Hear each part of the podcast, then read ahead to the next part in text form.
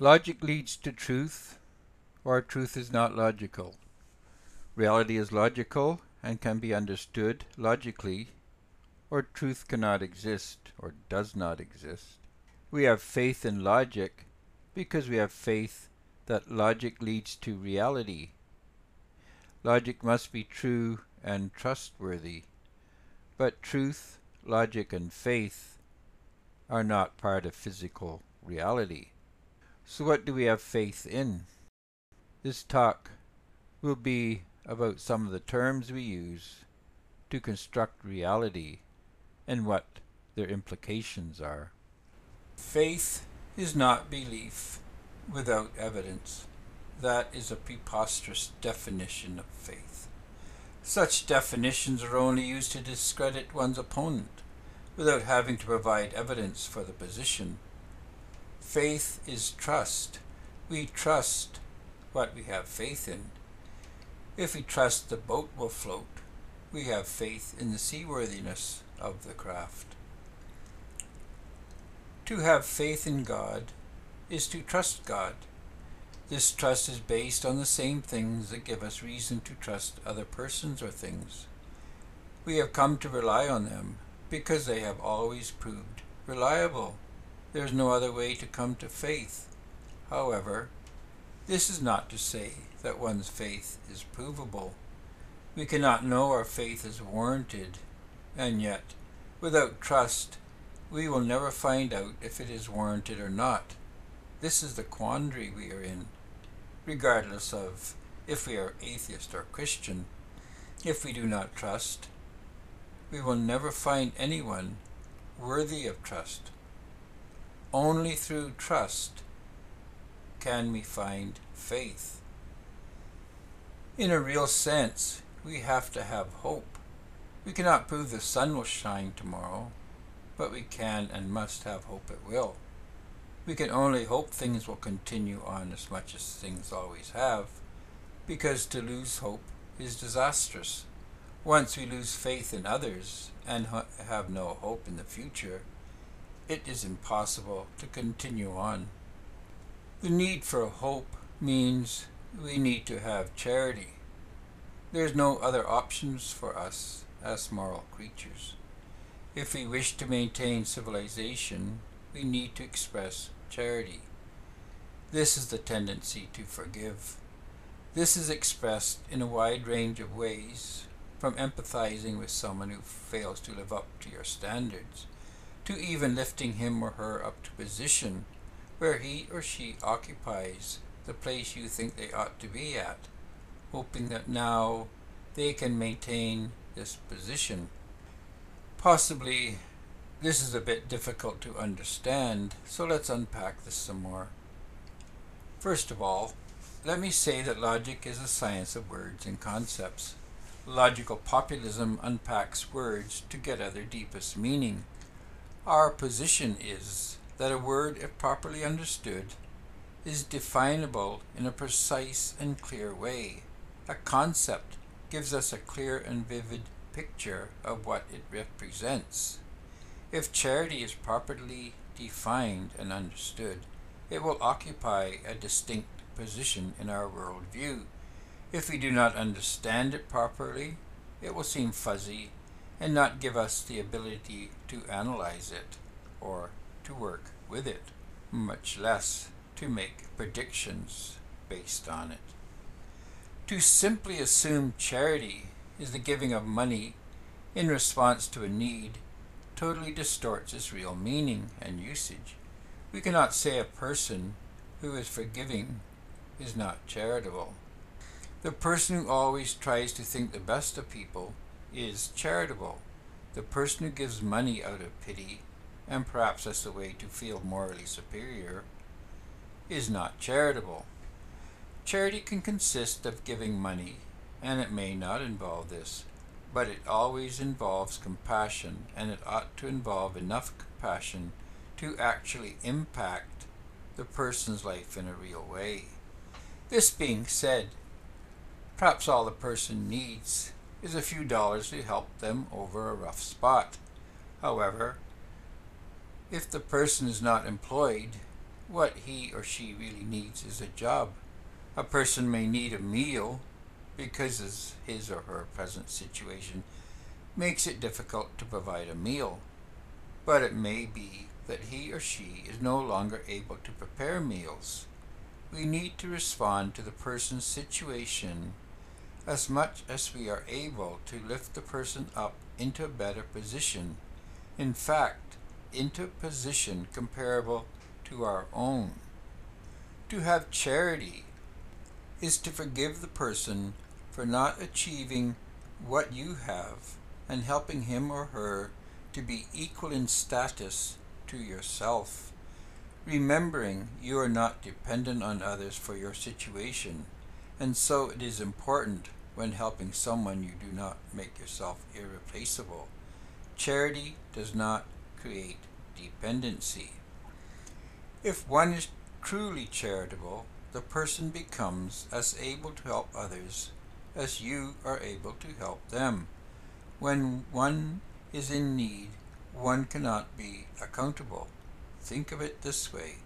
A child cannot pay for what it consumes. If the child damages something, it cannot replace it. The child is dependent on the parents.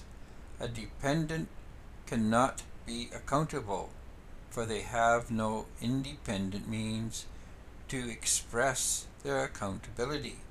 The dependent cannot pay the cost they create or, pre- or produce. Helping others ideally helps them into a position where they can be accountable for the costs they create. If they cannot be accountable, then they are dependents. Creating dependence is not being charitable, because a person who truly cares for others does not produce dependence. Even a parent's long term strategy is to create independent adults. This is not about being nice. It's not about our own moral virtue. Charity is about establishing reality. Only logical persons are adults, and only adults who are logical can establish reality. This ought to be obvious if we assume reality is composed of truth and truth forms reality. To put this in a better way, if we are living a lie, we are not living consistent with reality. As he mentioned at the beginning of this episode, too many people think life is going through the aisle of circumstance and picking out choices that seem to suit their predilections. Choices have much greater significance than this. But we do not need to struggle with these conceptualizations. It is only necessary to remember if the world is objective and composed of matter, energy, space, and time, then the only truth available to us is contingent empirical truth. By definition, this provides us with synthetic truth only. Even empiricism tells us we can never know absolute truth. If this is so, then what does it even mean to say our truth is relative? If relative truth is not really true.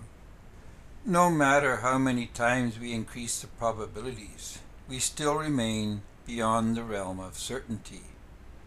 If this was not bad enough, if we are going to insist empiricism is the only source of truth, we are making an absolute statement. This is inherently contradictory, but what is the alternative? If we accept synthetic truth is only a version of the truth, then we open the door to logic and the entrance of analytical truth, or logic. If truth and logic exists, and it is difficult to say it does not, then it is also true to say truth and logic are not empirical and it is not synthetic truth. This brings us again to what logic is. We have said logic is not just a search for truth, it is a search for the truth of words. It is the work of establishing meaning. Logic looks for coherency of our concepts. Logic looks at how we think and the concepts used in our thoughts. Time and time again, we have seen that relativism and contingent truth fails to make logical sense. The very sense of reality that naturalists have is incompatible with its own description. Ought this to matter? Let's say we have a word like reality and we cannot talk about it coherently using the paradigm of naturalists. Let's admit that the institutions we have formed by looking at truth as being empirically defined has produced results that cannot be verified as true because they are not coherent ideas. Contingent truth is not a coherent idea because truth ought to be an absolute, not relative. Relative truth sounds more like white lies than truth. We could expand on this, but we've already established that synthetic truth is by definition probabilistic, contingent, and relative. And if we are going to define truth as absolute, then the synthetic view of truth must be flawed by definition. But let's move a bit forward. If truth is analytical and logical, then we are dealing with words. Reality is logical. To know the truth about reality is to know what the true meaning of the words we use to conceptualize reality. Reality is a word, but it is also a concept. The concept of reality is reality just as the concept of time is the reality of time. How we think of time and define the word is what time is. Unless our concept of time is contradictory, and then we can assume we do not comprehend the nature of time. We only understand things if we understand the word, if we have a clear definition and usage. To understand reality, we need to understand the words we use to discuss reality. Reality is a conceptual jigsaw in which the concepts we use must be precisely defined. Otherwise, our thinking is similar to a jigsaw in which the pieces are poorly made, the picture worn away in many areas, and so we cannot really figure out how to put the right pieces in the right places. Our words and our concepts must be defined clearly for them to fit together. We cannot make precise sentences that produce clear mental pictures if the underlying concepts are weak and fuzzy.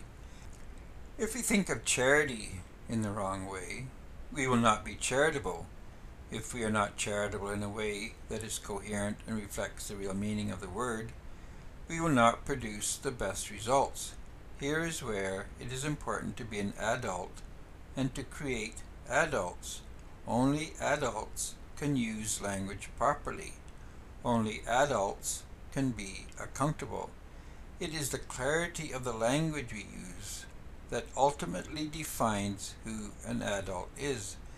This is why outbursts using outrageous language suggest someone with a juvenile temperament.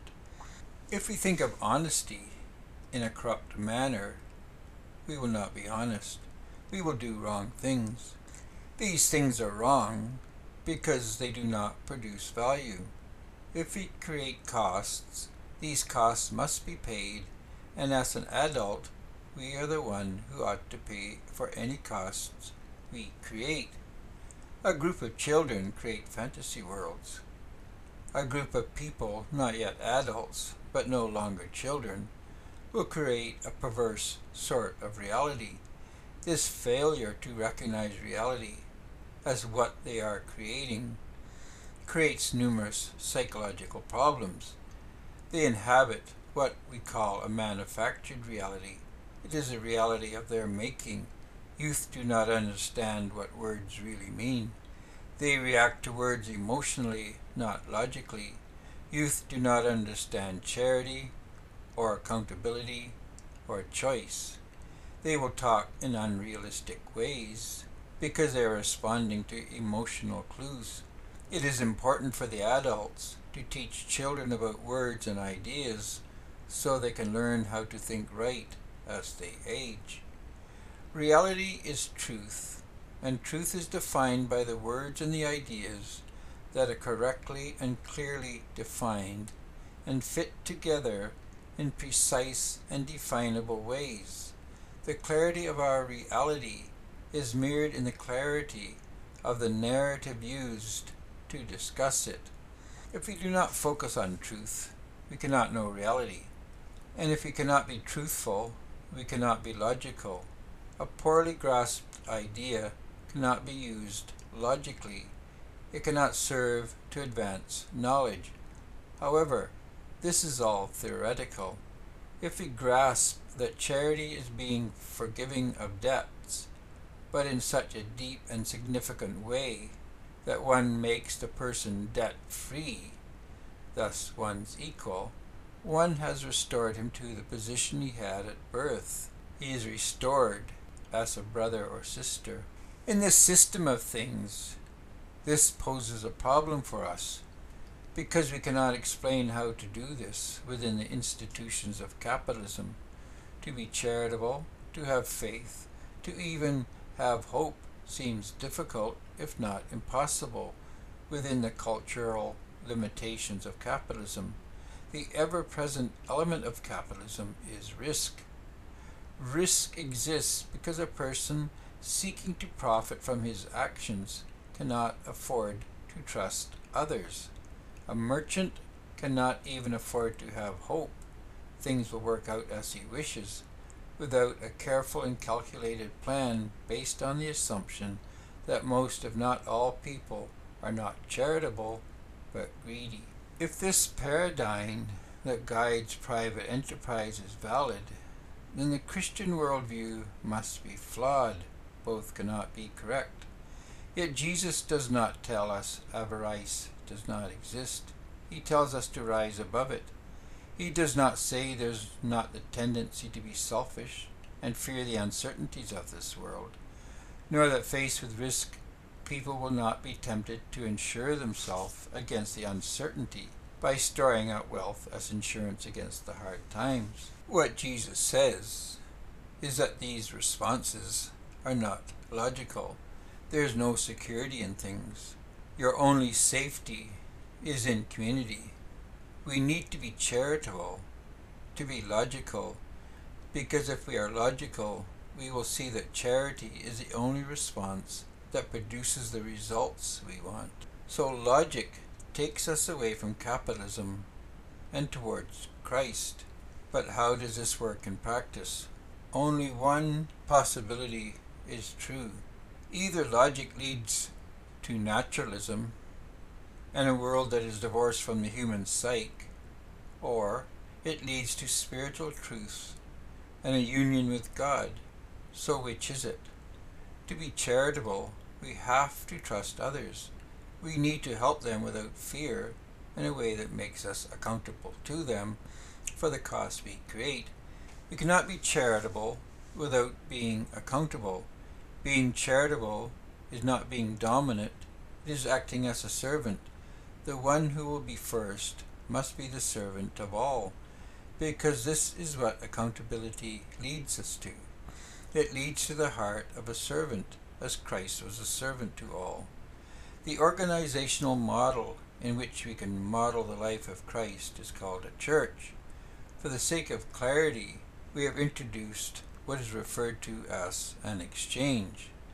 An exchange is a model of the church as described in Scripture. An exchange is created by a small group of people who have complementary skills. By complementary, we mean the skills supplement each other. A furniture maker and an auto mechanic will do business, but they do not have complementary specializations. A butcher and a farmer with a pool of customers is complementary. a group of housewives who form an exchange to systemize housekeeping chores with transportation and shopping is a highly complementary market. Anything provided by capitalism or the public sector can be provided by an exchange. Exchanges are capitalized by charitable donations. The exchange issues charitable receipts for donations received. Donations become assets of the exchange. Donations with a value of $500 are recorded as $500 worth of equity. This equity allows the exchange to issue charitable receipts equal to the equity it possesses. The charitable receipts issued may be exchanged for 500 preferred shares, each preferred share being valued at $1 of domestic currency or taken as a tax rebate. Preferred shares are issued in multiples of each other in the same denominations as conventional currency. Preferred shares are fully backed by the equity of the organization.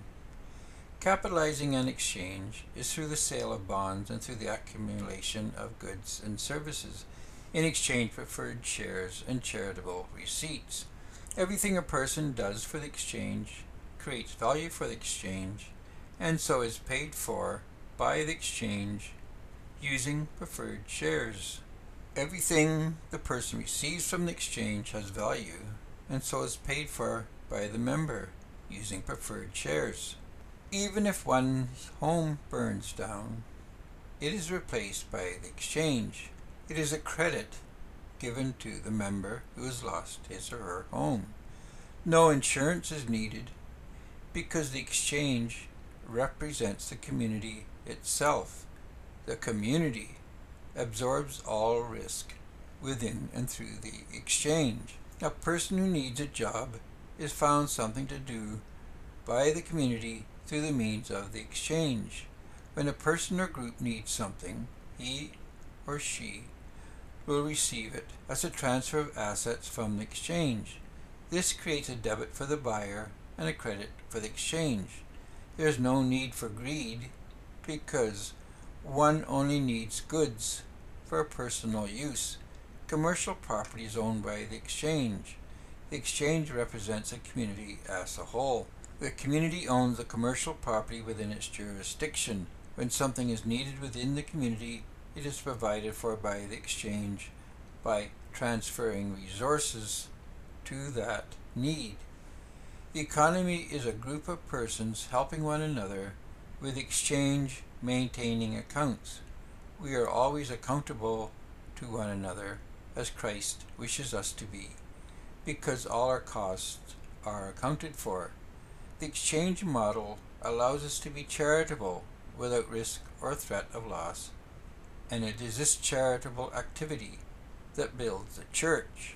So once we know the definitions and the concepts that bring us to the exchange and to help us understand why the exchange is as it is, we better understand the exchange model and how it works.